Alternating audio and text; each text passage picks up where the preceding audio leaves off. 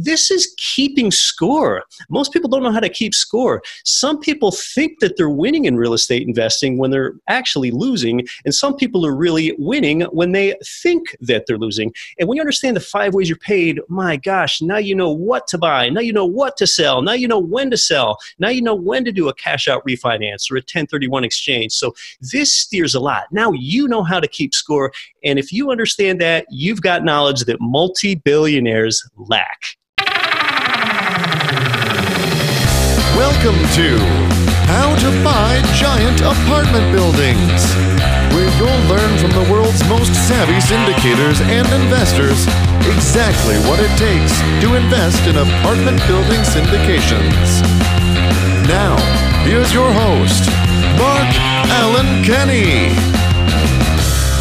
Welcome to How to Buy Giant Apartment Buildings. I'm Mark Allen Kenny, and today our guest is Keith Weinhold. How you doing, Keith? Hey, fantastic. Thank you for having me.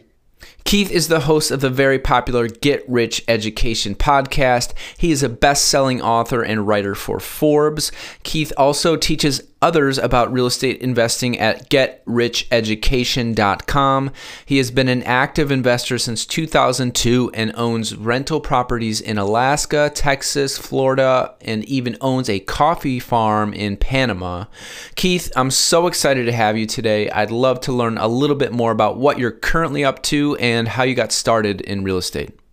Well, thanks so much, Mark. Yeah, you know, it really begins, I think, with the power of thinking differently. Real estate investors are somewhat maverick to begin with, and they don't really conform. So in nineteen ninety-nine, I moved from Pennsylvania to a place that I dreamed of living, Anchorage, Alaska, because I had vacationed in Alaska four times.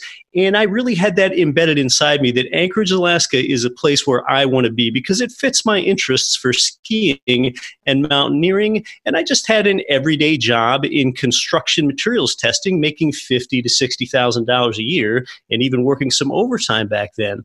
But I fell in with an aspirational crowd of friends. I described them as aspirational. So in two thousand two, I made my first ever home of any kind. I had only been a renter in my life until two thousand two. My first home was a fourplex building where I lived in one unit and rented out the other three. Now, I didn't have a lot of money, but I found out that with an F H A loan and just a three point five percent down payment, as long as you live in one of the units for at least twelve months, you can qualify that way. So that's how I started with the bang with the fourplex building. Sure, sure. That's amazing. So how did you discover that loan program and just the idea that you can move into a fourplex, live in one of the units, and rent the others out? How, how did you come across that idea in the first place? It had a lot to do with the friends. Now, in two thousand one, I did read that landmark book, that life-altering little purple book, Rich Dad, Poor Dad by Robert Kiyosaki. So it was reading that book, Rich Dad, Poor Dad, made it feel real. And then the other two influences are two guys you've never heard of named Chris and Raj, because they were two friends with an F H A loan and three and a half percent down. And that kind of gave this context or this frame of reference that, hey, if Chris and Raj can do this, two regular guys that aren't particularly good handymen, that aren't financial geniuses, if they can do this, I can do this. And about all I realized is that Chris and Raj were living for free. I didn't understand all the things that real estate could do for me at that time, but that seemed wise. I had always heard that real estate makes ordinary people wealthy more than anything else, but I didn't know how. But I thought these two guys were on the path to to knowing how. And this sort of aligns with the Jim Rohn quote. You've probably heard this one before. You are the average of the five people that you spend the most time with. So, you know, I tell the listener, look at you, look at your friends, look at your five closest friends, average the way your five closest friends dress, average their morals, average their educational attainment level, average their financial status, and that's probably about where you are. So if you want to change yourself, the shortest way to do that is change who you're hanging out with. Sure, sure. Keith, I, I've got a question for you. I've heard you say this before. Why do you tell people to stop looking at property?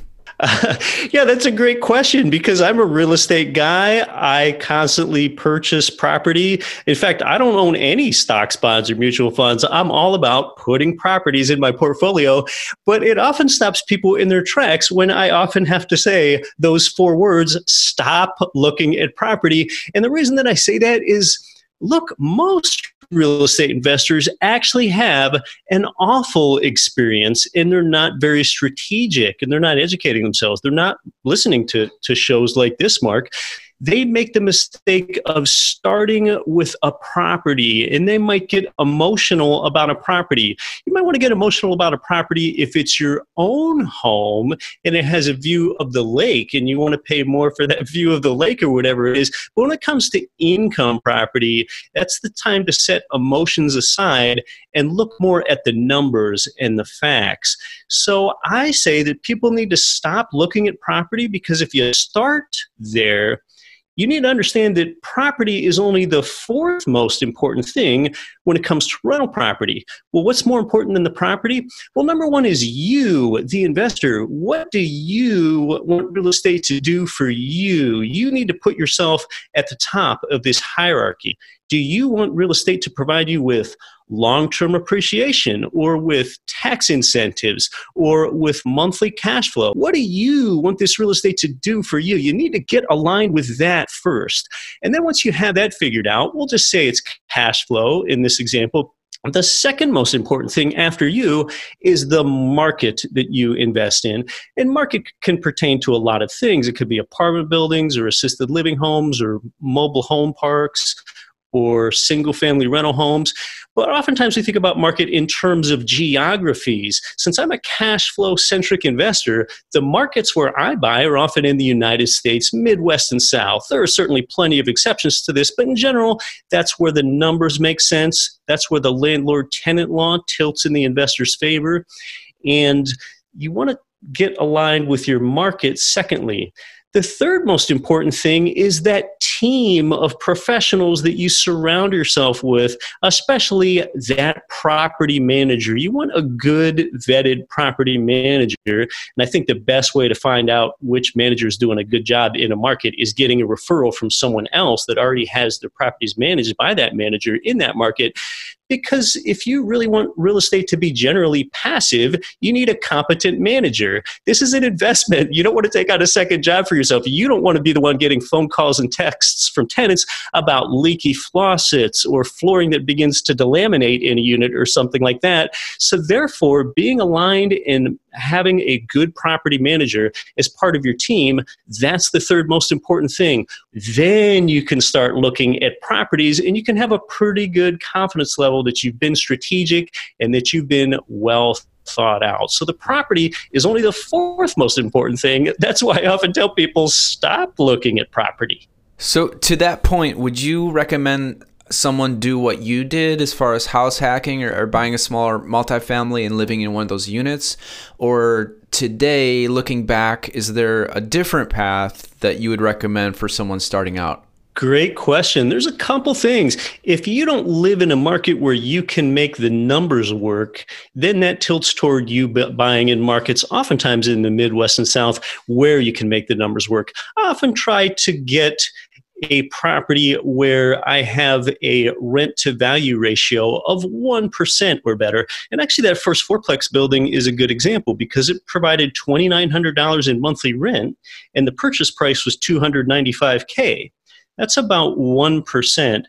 That typically makes a good rental. That's just one indicator. So number one is geography. And number two, when it comes to house hacking or making your first ever property a fourplex with a three point five percent down F H A loan, it's about your lifestyle. I was single at the time. I didn't have children, so it was relatively easy for me to do that. that. So I was actually delaying a little bit of gratification by making my first home a fourplex building and just living in an eight hundred fifty square foot unit. But it aligned well enough with my lifestyle since I was still young and single. So in summary, it really comes down to two things. Number one, do you live in a geography that's conducive to getting a good ratio of rent income to purchase price? And then secondly, are you at a point in life where you can live below your means for just a little while? So Keith, as you know, I've been a fan of yours for a long time. Your podcast and Get Rich Education has had a huge influence on me. Uh, one thing that you teach that's always resonated with me is the, the five ways that real estate investors are paid. Could you walk us through that and, and give the listener a breakdown of those five income sources for investors? Oh, I'd love to. I get really fired up about this. Interestingly, most people come from, from the mindset of stocks and mutual funds and E T Fs, where you're typically only paid one way. That's with a capital gain, where you have to buy low and sell higher. Maybe you have a dividend-producing stock as well. That would be a second way you could get paid. But the average dividend-producing stock in the S and P five hundred only yields about two percent. So stock investors are typically only paid one way, maybe two. But yeah, like you touched on, I talk about how real estate is a five-faceted investment class. That means you're often paid five ways simultaneously. And those five ways are appreciation, cash flow. Thirdly is loan pay down made by the tenant. Fourthly is taxes. And then fifth is probably the least understood. That's inflation profiting. But this is great once you understand the five ways you're paid. And this is keeping score. Most people don't know how to keep score. Some people think that they're winning in real estate investing when they're actually losing. And some people are really winning when they think that they're losing. And when you understand the five ways you're paid, my gosh, now you know what to buy. Now you know what to sell. Now you know when to sell. Now you know when to do a cash out refinance or a ten thirty-one exchange. So this steers a lot. Now you know how to keep score. And if you understand that, you've got knowledge that multi-billionaires lack. Amazing. Yes. Thank you for breaking that down. I think that's super helpful for a lot of people. So Keith, what are your thoughts on the current market in twenty twenty? Is now still a good time to invest in real estate? Uh, or should people hold off because of the economy and COVID nineteen? Uh, do you have any thoughts on that? I think for beginning investors, it's a good idea to hold off until we get some more clarity coming out of this pandemic. Um, but there are some long-term benefits that this pandemic has actually introduced, like introducing inflation. Inflation is actually good for leveraged real estate investors. There are other demographic factors that were in place before the pandemic, and these factors are still going to be in place after the pandemic. And the benefits for real estate investors, I actually break them down into three areas: demographic, geographic, and psychographic.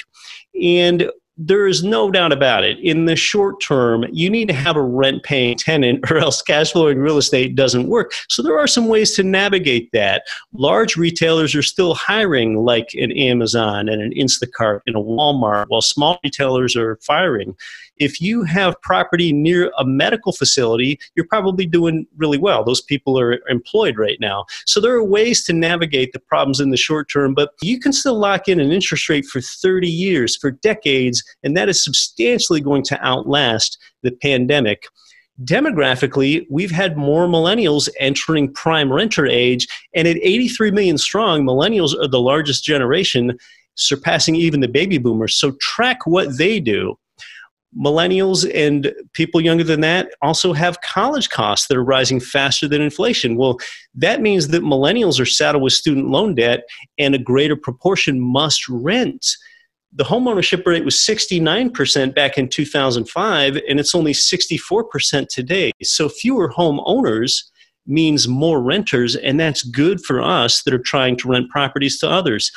The overall population of the United States keeps increasing at about two million people per year, and a lot of people dismiss that or seem to forget that, but that helps drive the economics one oh one of supply and demand right there. It's something people take for granted, but population losses in places like Japan and Greece and Spain, that creates excess housing capacity there. We're currently undersupplied by three point three million housing units. We're undersupplied, and there's always going to be sustainable demand for people to live somewhere, residential real estate. So there's so many reasons, demographic, geographic, and psychographic, that for the long term, it's still a good time to be a real estate investor. I just don't think it's a great time for beginners to jump in right now. Now it's that time in the show for a segment called Best Deal, Worst Deal, where we talk about real estate transactions that you've done in the past so others can learn from your knowledge and expertise. So Keith, with that said, what's the best real estate deal that you've done?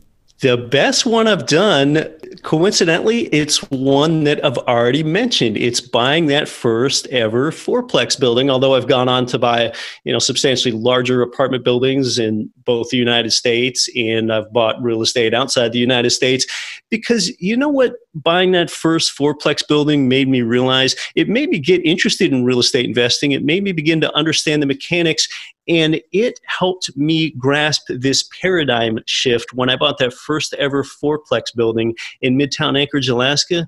And that paradigm shift is, don't just get your money to work for you. Ethically get other people's money to work for you. That's what that first pivotal fourplex building taught me. You, as an everyday person, the listener, without any special certification or any degree, you can actually ethically employ other people's money three ways at the same time, not just your own. How can everyday people employ other people's money ethically? This is the paradigm shift. This is how you go from middle class to wealthy. You get other people's money to work for you three ways at the same time, because you have the tenant's money providing you with cash flow. You have the government's money providing you with generous tax incentives, and you also have the bank's money that you're using for a loan or leverage that amplifies your rate of return, just like we did in the six percent appreciation leads to a thirty percent R O I for you in that example we gave. So it was buying that first fourplex that brought me into the paradigm of not just getting your own money to work for you, which is a middle class paradigm. It brought me into, how do you ethically employ other people's money? That's how you go from middle class to wealthy. Yeah, amazing. And let's talk a little bit about your worst deal. Was there anything that came to mind as far as something that didn't go as planned? Uh, what can we learn from as far as an experience that you've had? Ah, if you're talking about the worst deal, um, not every real estate deal I made was good, but I would have to say the worst deal of my life had to do with Forex, F O R E X, foreign currency exchange trading. Um, basically, through an online educational platform about nine years ago, I was introduced to a concept where I hired this foreign exchange trading company to do the trades for me, as long as I put up the money for them to trade with. It really gave the promise of good returns, and it did not provide good returns. And I'm sure there are other listeners out there that actually know what I'm talking about, because this was through a very well-known financial education platform where a lot of people lost money. Luckily, I didn't have a whole lot of money invested, but I do remember I had thirty-seven K into this, and I woke up one morning and my balance was fourteen K. This is just a few weeks after we started. And, you know, I really think the lesson there is that I completely didn't understand it. For you to be an investor, I don't think you have to understand everything about an investment. For example, when I bought that first fourplex, I didn't really even know what cash flow and equity meant, but I could understand that people would pay me to live somewhere. But with this Forex trading, for example, when I went to bed with thirty-seven K in it and woke up the next morning and I had fourteen K, I wasn't even able to explain to you how almost two-thirds of that money was lost. Like, I wouldn't have even been able to render an explanation. So I did get my fourteen K back, my remaining balance back. But really the lesson there is, don't get into something if you know almost nothing about it. Sure, sure. Yeah, that makes sense.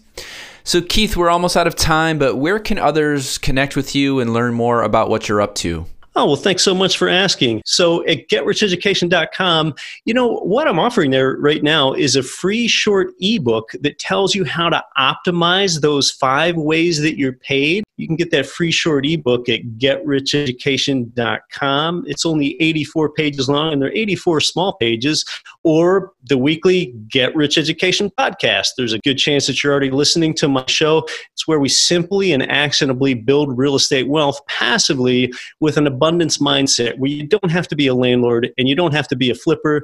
And I've had really all the top names on my show, from Robert Kiyosaki and the Rich Dad Advisors to Grant Cardone to Harbecker and all that. So that's Get Rich Education dot com. and the Get Rich Education podcast. Great. Well, thank you so much for being here, Keith. I really appreciate it, and have a great rest of your day. Uh, you do the same, Mark. Thanks so much for having me. If you're a passive investor interested in exclusive opportunities, join the free mastermind at giant apartment buildings dot com. You'll learn from the industry's top experts on how to invest in apartment buildings. Go to giant apartment buildings dot com.